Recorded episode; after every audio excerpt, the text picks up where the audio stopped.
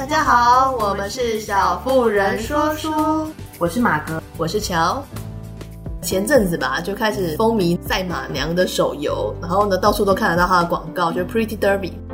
日本很红，最近终于就是有了繁体中文版本，我也是忍不住就跟着朋友们一起下去玩。养马是件非常花费时间的活动，而且其实我觉得它里面做的蛮好，就是它其实有真的是蛮多马的故事是按照那个马的生平去做的。这件事情就让我想到了宫本辉的《幽俊》这本书。没错，《幽郡》其实是我们前阵子读的书了，但是刚好呼应现在这个主题，然后我们想要把它拿出来跟大家聊聊。乔在玩赛马娘的过程当中，不断跟我推播很多可怜的赛马故事啊，或者是很真实的赛马故事。然后当你把它建构成一个游戏的时候，你给它更多的 if，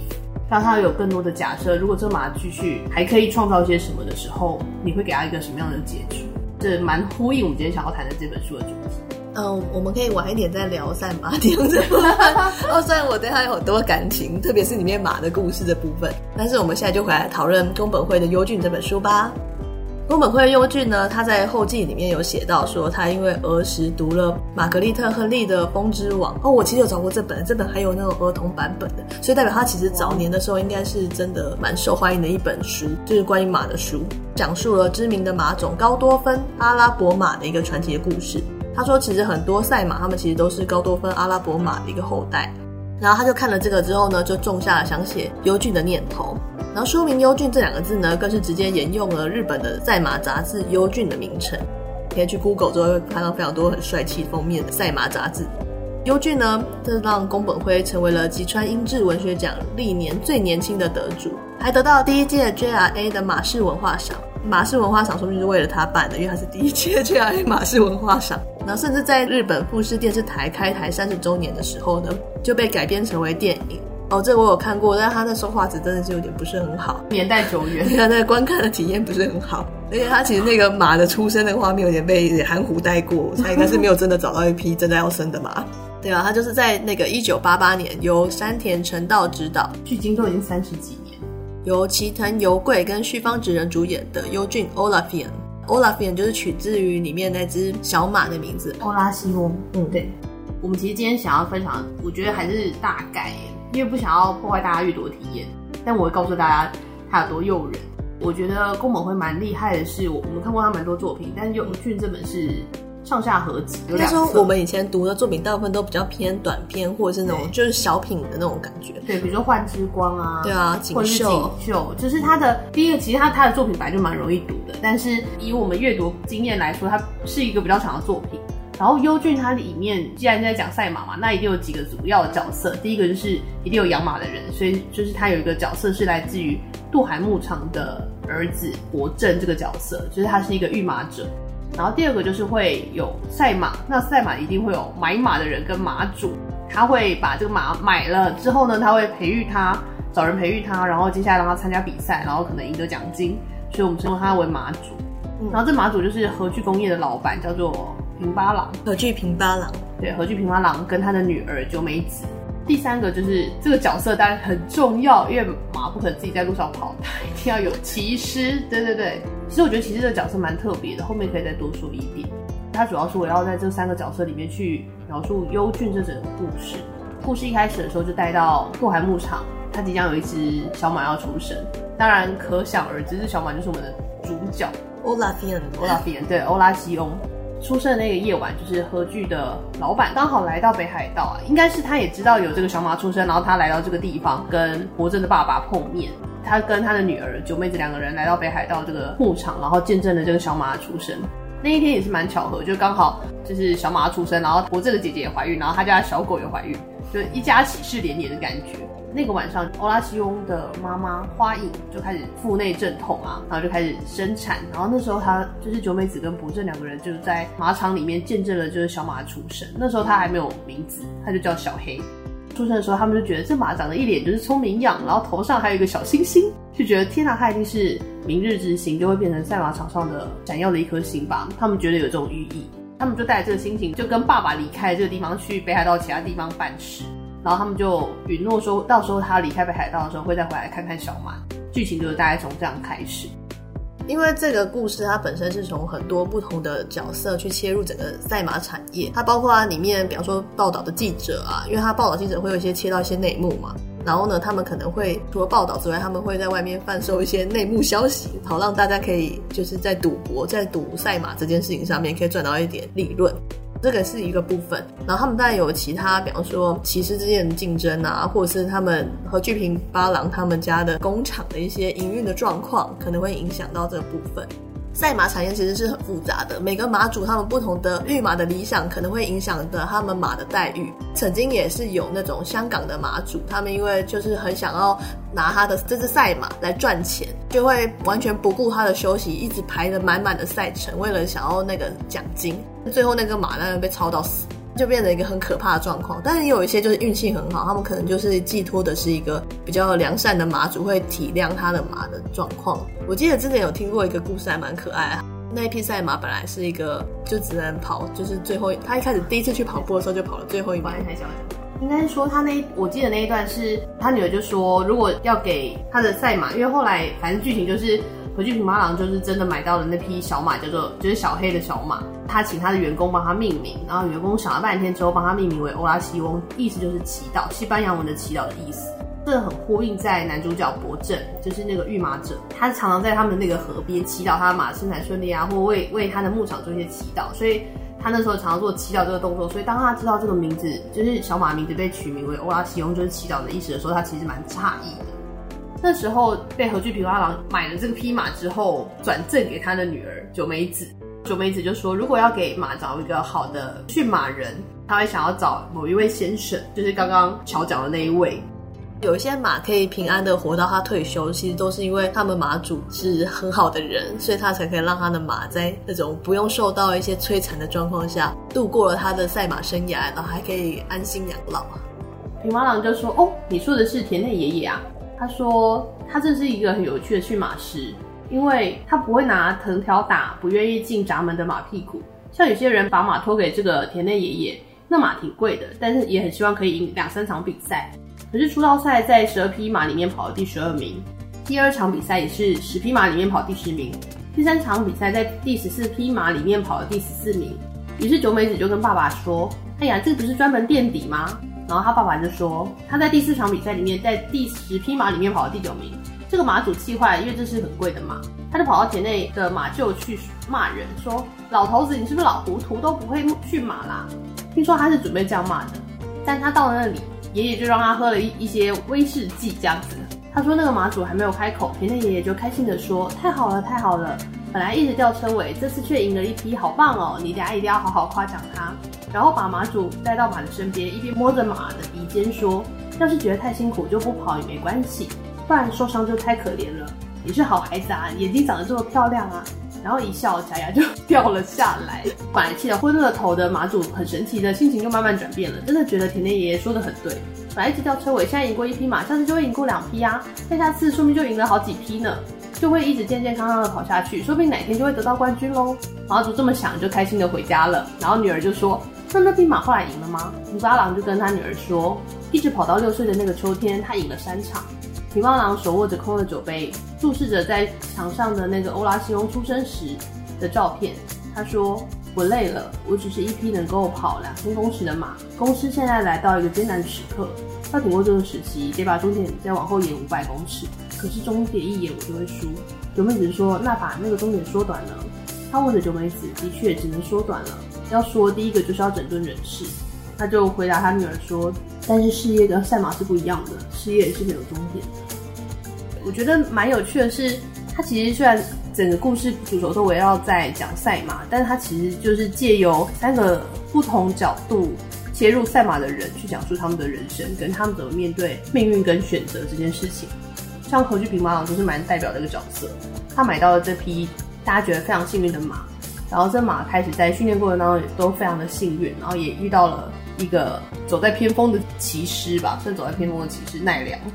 对，奈良有他的小故事，后面会跟大家介绍。他后面就是真的赢得了大赛啦，就是我觉得是一一批一直带着大家祝福，然后如同他名字一样，就是在祈祷之下真的获得胜利的一匹马吧。因为有一段我也觉得蛮感人的，很想念给大家听。剧情就是何俊平八郎买了这匹小马之后，他中间有一些穿插的故事，比如说本来他这个御马者就博正的爸爸，其实想要把它卖给另外一个人，然后经过一些反正中间曲曲折折，才被何俊平八郎买到，以几千万的状况买走这匹马，然后中间还产生一些纷争，然后何俊平八郎还出来做一些平反，他是拿自己的钱买这匹马，但那时候其他公司处在一个就刚刚。的那个状态，就是他其实公司在一个很艰难的状态，他需要裁撤人事，或者是需要谈下更大的笔的生意去维持自己的公司。而且他同时遇到了一个他人生的抉择，就是他曾经在年轻的时候有一个婚外情，那个外遇的对象其实是他的公司员工，但那个员工却怀了他孩子，却不愿意把那个孩子打掉，但是他表示他可以自己抚养那个孩子到成人，他也觉得好吧，那就这样子，于是他就养了那个孩子，叫做陈。但其实这件事，他的女儿跟他的妻子都不知道。一直到多年后，十几岁的时候，陈长大了，但是他肾脏有些问题。那时候，这个员工出现在他面前，希望他恳求他把自己的肾脏捐给儿子，因为他说，如果血型匹配成功的话，近亲是最能够移植肾脏的，而且肾脏有两颗。但那时候，知情的他的秘书抗拒说：“哎，如果他把肾脏移移植出去的话，这样子老板是不是身体有变差？那我们怎么样维持公司的生存？”我们公司在还还在一个很艰难的时刻，所以那这件事让他犹豫了两三年，一直到最后，他决定要去见陈一面吧。当他去见陈的时候，他本来觉得可能遇到苛责或什么，那个时候橙子跟他说：“爸爸可以把肾脏给我吗？”那时候他就忽然有一种很大的冲击。那一天他忽然很想要去牧场，去北海道牧场走走，他想让自己的心情沉静下来。回来之后，他就决定要把肾脏捐给陈。但他到牧场的时候，那时候其实也是一个蛮曲折的状态啦，因为博正他爸爸嘛，就是他的御马者，就他也被检测出是末期癌症，可能再活也没有半年了。风雨飘渺的老老板跟突逢家变的儿子博正两个人就在北海道的冰天雪地之中，他们就聊到了一段。因为那时候博正接到了大马场的一些建议，然后他就很想要改造自己的马场，希望成为北海道一流的马场，然后孕育出更多的优良的马。让他们继续在赛道上奔驰，然后他就得到了一个老先生的知名马种，就是叫做野黄少妇。他们都取一些我觉得很可爱的名字。得到这个椰马椰皇少妇之后，他又跟了跟一个厉害的马种配种，就是圣爱斯特瑞。然后他们配种之后，也真的顺利怀孕了。因为你知道配种不一定都会怀孕。顺利怀孕之后，他就觉得太好了，就是大喜过望。但这个时候他就知道爸爸得了癌症，然后不久于人世这件事情，他就觉得很冲击。所以当他跟平八郎坐在那个冰天雪地的北海道的时候，他就说：“我想我一定是太得意忘形了。我得到了一皇少妇，又和圣爱斯特瑞拉配了种，我觉得太好了，太妙了。我一直兴高采烈，把其他的马都抛到脑后，所以才会到天谴。而且我才一反省，花影就出了状况。这个花影就是欧拉西翁的妈妈，也就是他们马场本来最厉害的马，最厉害的育种母马。”我就把自己心中要成为御马家的梦想告诉了平八郎，然后他说要把椰皇少妇让给我们的藤川老爹，昨天从代广过来看了花影的状况。藤川老爹说八成是没救了。临走的时候，藤仓老爹跟我说：“小弟弟，当一个人决定要做些什么时候，一定会发生阻碍他的坏事。我没念过几天书，只是个卖马的，但是这辈子活得够久，也就明白这一点。最神奇的是，坏事就是冲着我们最弱的地方来。”让人无法往前走。一样神奇的是，当你咬紧牙关，立定决心，心想“可恶，我就是要成功，三灾八难都给我滚到一边去”，坏事就会不自觉地消失的无影无踪了。我觉得这句话蛮呼应到他们两个的情况，因为后来不正爸爸还是过世，平八郎还是把他的公司卖掉了。然后当他决定要回去把肾脏捐给他私生子辰的时候，就传来他已经过世的消息。唯一一辈子只听过他跟他说：“爸爸，把你的肾脏给我吧。”甚至没有听到他，比如说对他的原谅，算是一个蛮冲击性的段落吧。我自己个人在阅读这本的时候，我其实最喜欢的是骑士的段落，因为其实骑士的段落其实让我有很大的冲击吧。就就连我后来就去了解那个 Pretty Derby，就是赛马娘里面的那些马的故事的时候，就是也是让我重复的想到这件事情。骑士练习的过程其实是非常的辛苦的，他们要抛弃一切的世世俗的欲望，就是比方说他们不能吃太多啊，他们也不能有太多的私生活，比方说，因为他们抽烟或者是喝酒，他们都会影响到他们的体重控制。但是他们就是希望在那个马的背上是最轻的状态，然后大部分其实都是男的，所以他们其实体重跟身形的控制都要变得非常的注意。你太高壮都会影响到马，就是骑马的这个过程。所以其实他们每一个人都过得很抑郁的生活，然后有些甚至上了年纪的骑士，他会因为他的代谢下降，然后他甚至喝了一杯酒都要花很久的时间才能把他那个多出来的热量给减回来。他们不能有太高的负重。对，不能有太高的负重，加上他们可能甚至严重的就是会变成他们就在比赛前的时候，他们要进三温暖里面，然后让自己可以尽可能的蒸散掉更多的水分，然后呢，搞得自己两眼昏花的上战场，哎，上战场嘛，就上赛赛场，用一个非常危险的状态去骑那个马，而且马马并并不是那种很平行移动，它已经是那种咚咚咚的，你在上面其实你抓不牢的话，也是一个危险。其实真的在一个非常压抑、很封闭的一个环境里面长大，所以他们其实真的就是对那个想要骑马的这件事情有很大的执着。然后他其实有一段就是在表现他们那个对马的执念。乔讲的没有错，因为那个读到那个骑士的故事的时候，我也觉得很冲击。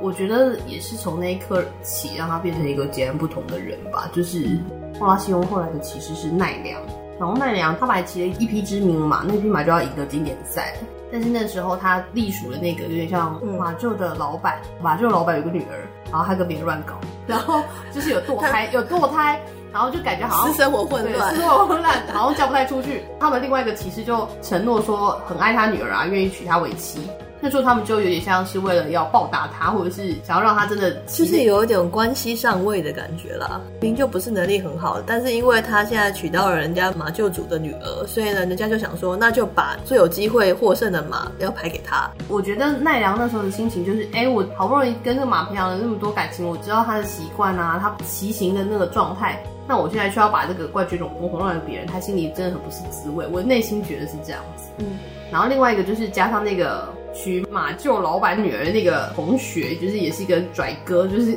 拽个五八万，然后就态度很差，然后以前就是可能在学校蛮常欺负他的，不是一个好人。读起来就，呃，这就不是好人。他就有点像是小报复性的给他一些错误情资吧，在骑乘之前，因为他们就会跟之前的骑师调查一下，说，哎、欸，他有没有什么样跑步的习惯啊？然后呢，我可以怎么注意啊？或者是他遇到别的事情的时候会怎么样？对啊，因为毕竟他从来就没有跟这只马培养过什么感情，他只是想要骑它去比了一个赛而已。对，他只是想要骑这个马，然后得到冠军，因为他是一个很有潜力的马。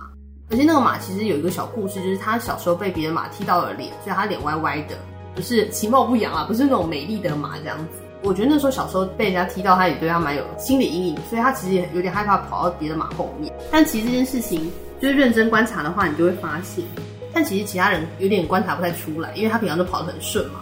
但是奈良就发现了这个马的性格，可是他却故意告诉了马厩主人未来的女婿，就跟他说：“哎、欸，他其实喜欢跑在人家后面，他就会激发他的斗志，爸爸给他错误情资这样子。”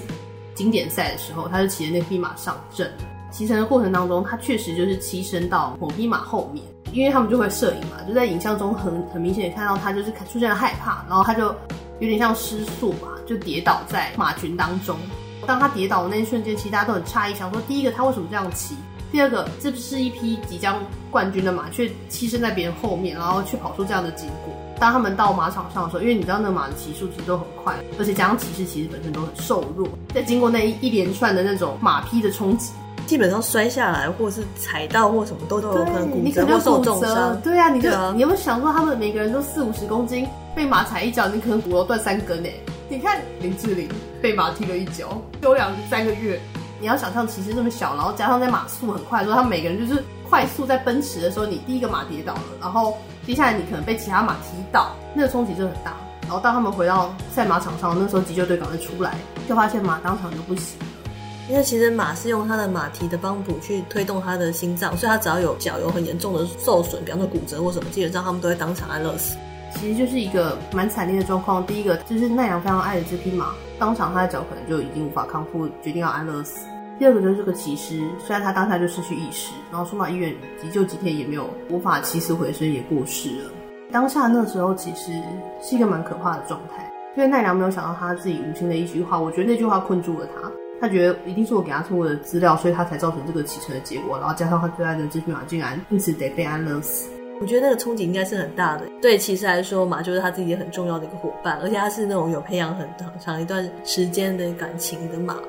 等同于他同时害死了两命。所以我觉得他从那一刻起，他就下定了一个决心吧。他觉得要用一个就是成为日本第一骑士的必死之心去骑每一场比赛。他想要用这个方式来赎罪，有点像是对这个马赎罪，也是对这个很讨厌的同学赎罪吧。然后后来他就骑上了欧拉西翁，他一样在上面用一些我觉得蛮危险的骑乘方式。但确实这件事情，我觉得让他们两个都有一些改变吧。包括我觉得欧拉西翁某部分改变了他的人生，让他骑乘拿到了那个比赛的冠军。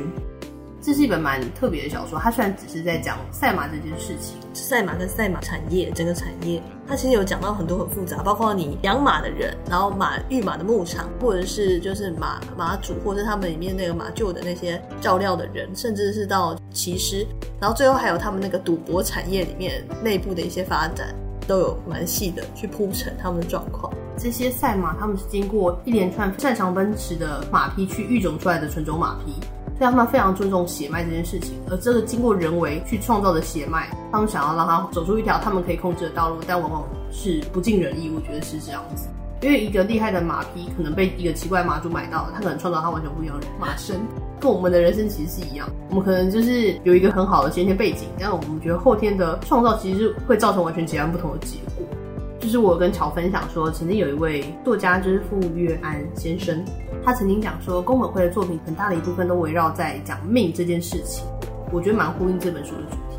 我觉得蛮呼应。后来乔跟我分享很多次《赛马娘》里面他提到的一些马的故事，或多或少会呼应到，比如说马跟骑士啊，或者马跟马主啊，或者是或许是马的心情哦。哦，对啊，我也是玩了一阵子游戏之后，我才开始去了解每只马是什么状态。他一开始有一只马，在中文翻译叫做春乌拉拉。它非常的难养，一开始起手的时候，你基本上都会获得的马，它真的很难养，所以我一开始玩的时候，我真的很生气，想说它长这么可爱，我是来养它的，结果它这表现这么烂。但是我回头去查了它的故事之后，发现它其实是非常励志的一只马。从他这一马生以来，就是他从他加入赛马的生涯以来，他从来没有赢过一场比赛。所以他们以前有多好笑，他们以前会去买他的马票，他们会知道他不会赢，但他们会买那个马票作为一种护身符。绝对不会被车撞到的那种概念，绝对不会，绝对不会发生的事情，这样绝对比比这个更糟，这已经是你的底线。就因为他就是一一匹不会赢的马，所以我觉得在赛马娘里面，他让他出现的那个衣服，就是你可以让他跑赢一场赛事，甚至你可以让他跑赢不止一场赛事。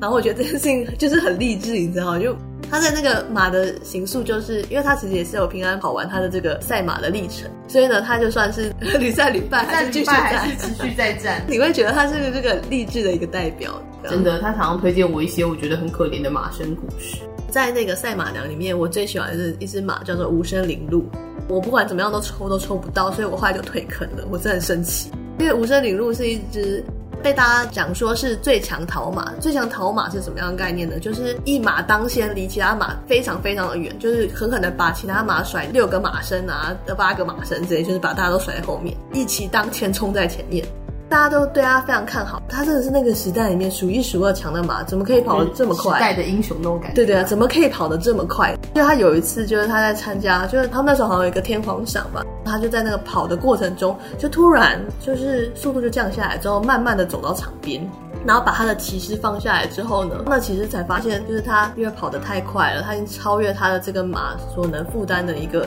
极限。跑的过程脚骨好像碎裂，还是脚就骨折了，跑到骨折。而且他还慢慢的走到旁边，对，可见他多体贴他的骑师。他非常非常忍耐那个很巨大的疼痛，还慢慢走到旁边，没有有没有摔倒，没有直接摔在场上之类的，然后还把那个骑士放下来，然后呢，当场那那天就被安乐死了。他骑师真的是。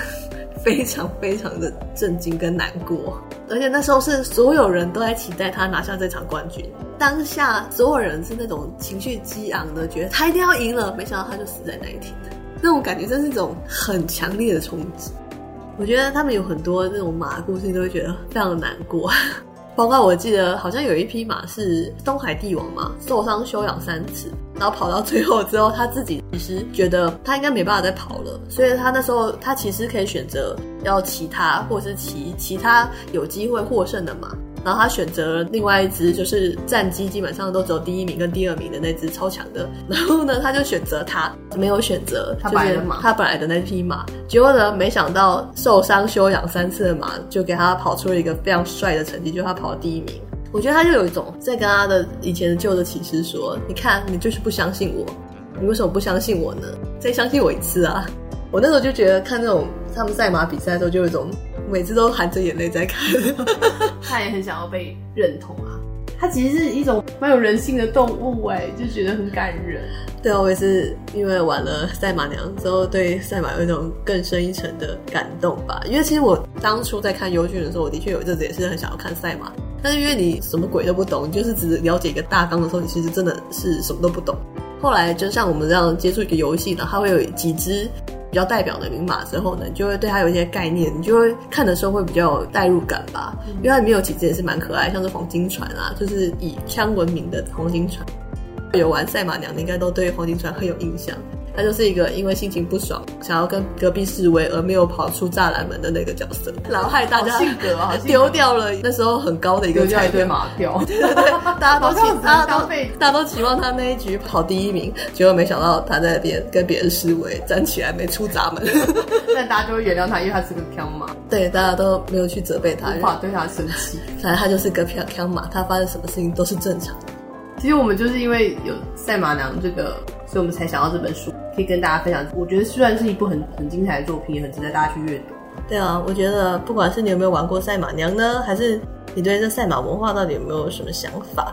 我觉得拿马作为一个赌博，的确是不是一件很好的事情啊。我觉得马毕竟还是生命嘛。像华人，就是特别是香港，他们那边好像就有很多马主都是为了要赚那个奖金，所以他们的马都受到非常不人道的对待，基本上是很少活到养老阶级的这种情况，也是蛮。难过的，感谢大家。如果大家喜欢我们今天的分享，也欢迎大家去购买这本书，还是可以买到的。优骏宫本会的优骏来阅读。然后如果有喜欢乔介绍的赛马娘，也可以去，